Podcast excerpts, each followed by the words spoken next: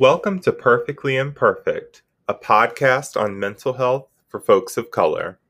I'm your host, Johnzelle Anderson, licensed professional counselor. I'm the owner of Panoramic Counseling, where I specialize in treating teens and young adults in Richmond, Virginia, and throughout the Commonwealth of Virginia through online counseling. Let's get into the show. Before we get into the episode, I want to thank this episode's sponsor, Alitu.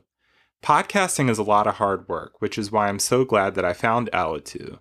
Their user friendly sound editing software has cut my editing time down to a third, leaving me the space to bring you more content. Shout out to Allegra, Judy, and the rest of their support staff who are always there to help me navigate the various challenges this podcast journey throws my way. To learn more about Alitu, go to the link in this episode's show notes to get started with a free seven day trial. Using my link also helps to support this podcast. Hello, everyone. I am excited to get into the next series of episodes on this podcast. So, I realized that since I did the summer book club, that a lot of my episodes have been based on the books that I read. And I didn't know if that would be a temporary thing or if it would be like an ongoing thing, but the best way that I learn is through reading books. And I was just talking with a friend of mine yesterday, and I basically said how, you know, my, say, $15 a month subscription to Audible, in addition to having a library card, has pretty much taught me more than my six figures of student loans that got me my two degrees. So I definitely learn a lot through reading books. And I think that's kind of going to be the theme that I continue on on this podcast. I've gotten a lot of feedback from people saying that kind of getting the highlights from a book is very helpful. So I'm happy to share with you all the things that I've been learning. So, uh, the next four episodes, I'm going to be talking about some of the principles that I've gained from Robert Kiyosaki's book called Rich Dad, Poor Dad. And as the title says, he basically talks about his financial upbringing and things that he learned from a young age, I think starting at nine. And he refers to his biological dad as his poor dad and he refers to his friend's dad that was kind of like a family friend and mentor to him as his rich dad. So the interesting thing is that his poor dad had a high level job with benefits, job security, and the poor dad also had degrees and education, right? His rich dad, however, did not have all of those same accolades but he had financial intelligence. So it's kind of interesting the definition of rich dad and poor dad because from the status quo we would think that the the person who is his biological dad that you know has the degrees, has a good job, has benefits would be rich and the person without as much education uh, would be poor but that's not necessarily the case. So, as I was like mapping out the next few episodes, I kind of came up with some headers for each episode. So, the first episode's going to be titled Not All Intelligence is Equal. The next episode will talk about the problems that we have with money. The third episode will be about our misconceptions and miseducation about financial intelligence. And then the final episode will be called Getting Out of the Rat Race. So I hope that y'all will stick with me. And while this book is a great wealth of knowledge, I will barely scratch the surface on it. So hopefully those headers help me to focus in and kind of give you some of the things that I picked up from it, but I would definitely re- recommend checking this book out yourself. And so, talking about money is a touchy topic for people. And you may be wondering, well, why is he talking about financial intelligence on a podcast about mental health? Well, as a therapist, I probably currently have an active caseload of maybe over 60 people. And the common denominator in a lot of the problems that people face, and I'm not just saying my clients, but also I can look back on my life and see that the source of a lot of my anxiety was based in financial fear. It's a common denominator for a lot of people. So I would be really surprised if someone could make an argument that finances are not an integral part of mental health. So that's why I'm talking about it here. And given that the aim of this podcast is for folks of color, historically speaking, people of color do not have the same generational wealth and lessons that have been passed down. So it's especially important for this platform to kind of discuss these things because historically speaking, we're disadvantaged on seeing generations before us do good things with money and build wealth for themselves. So I'm going to dive in with a quote that the author gives, and I think it's a good um, foundation to build upon. So he says, proper physical exercise increases your chances for health, and proper mental exercise increases your chances for wealth. End quote. So I like that. You know, we go to the gym and we we exercise so that we can be physically healthy and what we do with our mind keeps us mentally healthy and behaviorally. Uh, I just mentioned not too long ago how much I love reading books. Reading books and learning new things is a way to exercise your mind. And as a byproduct, you hopefully make good decisions that kind of contribute to you having a holistic quality of life. So I'm going to hop in with some of the dialogue that the author has in sharing about his lessons that he learned from Rich Dad, which once again is the friend's dad, not his biological dad. And I'm piecing together little quotes that I highlighted, but it's going to read as just one narrative, and then I'll discuss afterwards. Quote, and I would say that life is the best teacher of all. Most of the time, life does not talk to you. It just sort of pushes you around. Each push is life saying, Wake up, there's something I want you to learn. If you learn life's lessons, you will do well. If not, life will just continue to push you around. People do two things some just let life push them around, others get angry and push back. Life pushes all of us around. Some people give up and others fight. A few learn the lesson and move on. They welcome life pushing them around. To these few people, it means they need and want to learn something. They learn and move on. Most quit, and few, like you, fight. If you learn this lesson, you will grow into a wise, wealthy, and happy young man. If you don't, you will spend your life blaming a job, low pay, or your boss for your problems. You'll live life always hoping for that big break that will solve all your money problems. So much of life is out of our control. I've learned to focus on what I do have control over, myself, and if things must change, first I must change. Most people want everyone else in the world to change but themselves. Let me tell you, it's easier to change yourself than everybody else. End quote. So there's a couple of things here that I want to reflect on. And my goal with this series is not to get lengthy and sharing a bunch of quotes because I imagine hearing too much information from this book would feel like being bombarded. And so I'll leave that to the listeners going out and reading the book themselves. I personally really enjoyed the book, so I kind of binge read it. But for others, it might be something that you digest in smaller parts. Um, so my goal here is more so to give the highlights what is most relevant to me and then kind of to share my own reflections. So going back in here, there's the underlying theme that people believe or claim that more money will solve their problems. And this was my whole rationale for one, reading this book, two, for talking about it on this podcast, because, like I said, the common denom- denominator in most of the clients that I work with is a big stressor related to finances, whether it be a college student who is worried about student loans, a young adult who's working and raising a family, a young adult who doesn't have a family but has a ton of consumer debt.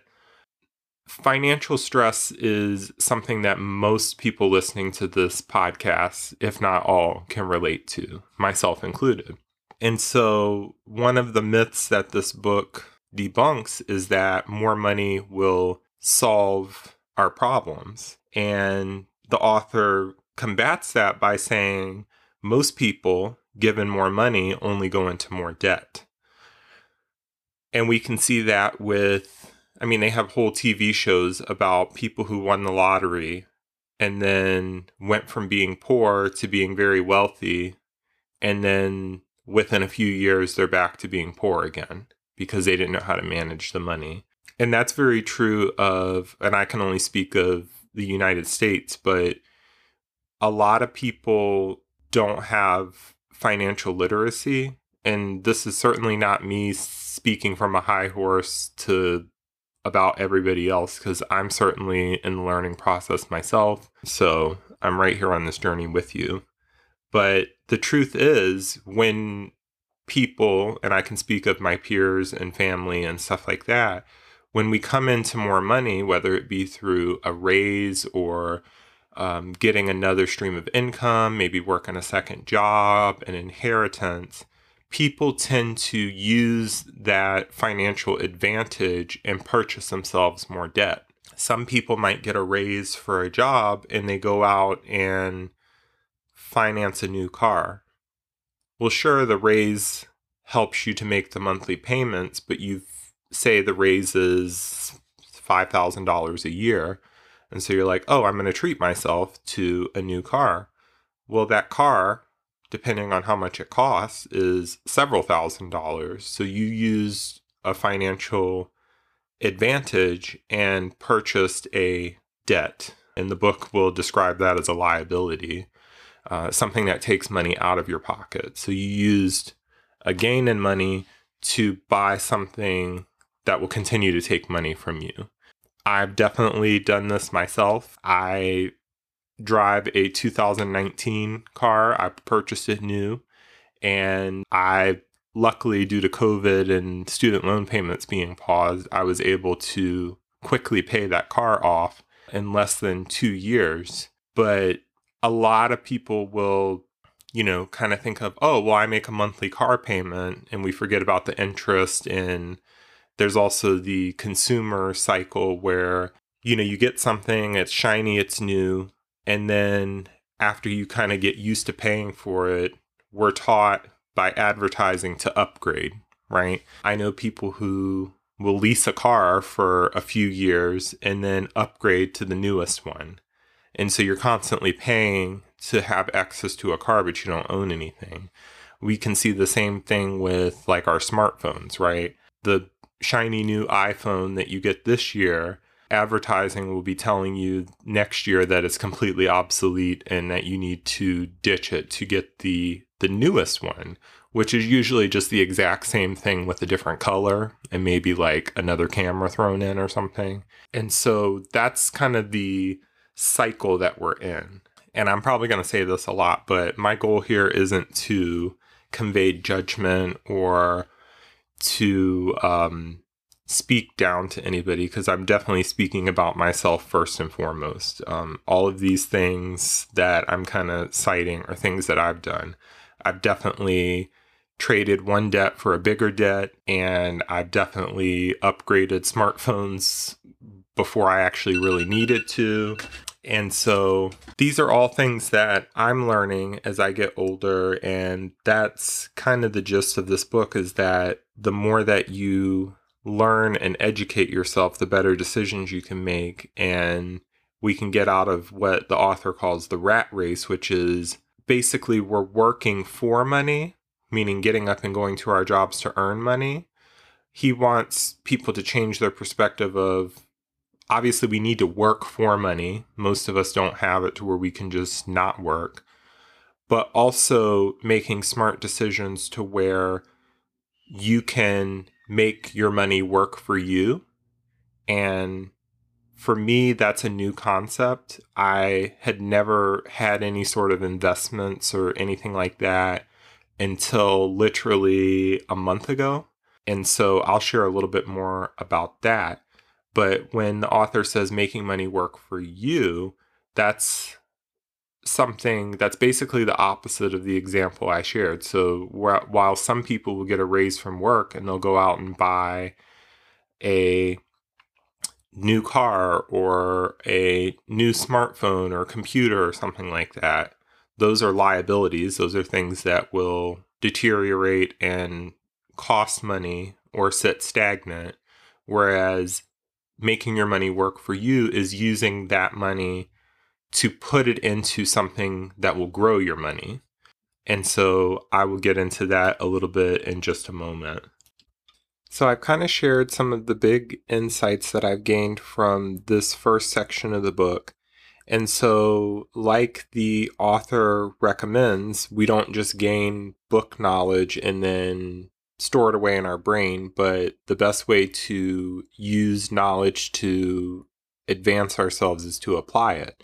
So, for the purposes of this podcast, I'm going to try to give a little bit of application at the, the end of each episode. So, as I mentioned before, this episode's theme is Not All Intelligence is Equal. So, to recap, the author talks about the differences between book knowledge and financial knowledge. I can use myself as an example. Growing up in a financially volatile upbringing where maxed out credit cards, worries about rent, and bankruptcies were kind of the norm. My examples for finances were not very good. And I just knew from a young age that I would just do the opposite. It wasn't until more recently that I realized that that upbringing, while it made me want to go in the opposite direction, which is a good thing, it also instilled a lot of fear in me surrounding money. And that's why I had mentioned earlier I hadn't I had never had an investment account until just about a month ago. And one of my friends kind of nudged me a little bit because my idea was, well, I'll pay off my student loans and I'll just save up money. I don't trust the stock market. It's scary. It's gambling, all of those things, right? But that is, here's the application. Not all intelligence is equal. So, what I heard growing up is the stock market is gambling. And, you know, now that I'm reading these books on finance and things like that, I'm learning that the stock market is scary and usually fear, which is the primary emotion there, is based in ignorance or a loss of something. And so a lot of my fear around investing money is in not knowing what I'm doing. But a quote that I use a lot in therapy and just in life in general, Dr. Justin Colson always says that when your emotions are high, your intelligence is low. And I just got off a session with a client today and I was talking about how if my anxiety is really high about money and financial security, my intelligence is low, right? They kind of exist on a correlation, right? Like one is up and one is down. And as one comes down, the other one goes up, like a seesaw. And so, in me reading a book on finance, I am bringing my intelligence up, which then brings the emotions down because I'm not as ignorant or confused about things. Does that mean by reading this one book, I'm an expert on finances and investing? Hell no. I definitely still have a lot to learn, but hopefully that application is just helpful in a in a basic sense. But there's still work to be done, right? So my main liability if we're using the terms from the book, liability meaning something that's taking money out of your pocket is my student loans now. And so, my goal, and I'll probably continue with this example through the next few episodes, is to find new ways to reduce that liability, i.e., paying back my student loans, while also being able to make smart decisions with the income that I have so that the money is working for me. And granted, once again, reading this one book is not going to make me a Wall Street mogul or expert. But the really important thing is if you're going to learn something, you're going to read about something, the best way to see if it is valid is to put it into action. I've been talking a lot with a friend of mine and with my accountant about kind of my plans for the next few years. And so I've kind of come up with a goal of I'm going to use the next three to five years to pay off my student loans aggressively. And in the meantime, because I'm a business owner, there's a lot of tax breaks for investing. So, because I'm a small business owner, I can invest 20% of what I make into my retirement, and then that comes off of my tax liability. So, that's one example. And then I'm really good at keeping my expenses low. So, I'll do the maximum 20% to retirement while I'm paying off my student loans. And then outside of expenses, I put everything else towards paying off the student loans. And then once that's done, I'm relatively debt free. And then I can put that same energy and effort into investing the dollars that I was putting towards student loans into you know that idea of making your money work for you putting it into something that it's going to grow from I'll conclude this by saying that I historically have always been skeptical and kind of cringy when it comes to American capitalism and how people carry it out. And this book has definitely not made that to go away. Um, there's definitely a lot of greed and there's definitely some crooks out there. But I'm trying to take little tidbits of what I learn and apply it. So hopefully by listening today, I've condensed this down and made it relatively user friendly. And stay tuned for the next three episodes. Remember, episode two is going to be on talking about some of the problems we have with money. Uh, episode three is going to go into depth on some misconceptions and miseducation that a lot of us have. And then the final episode will be getting out of the rat race uh, related to money. So definitely stay tuned. If you enjoyed this episode, you can support this podcast by buying me a coffee. The link is in this episode's show notes. Thanks in advance.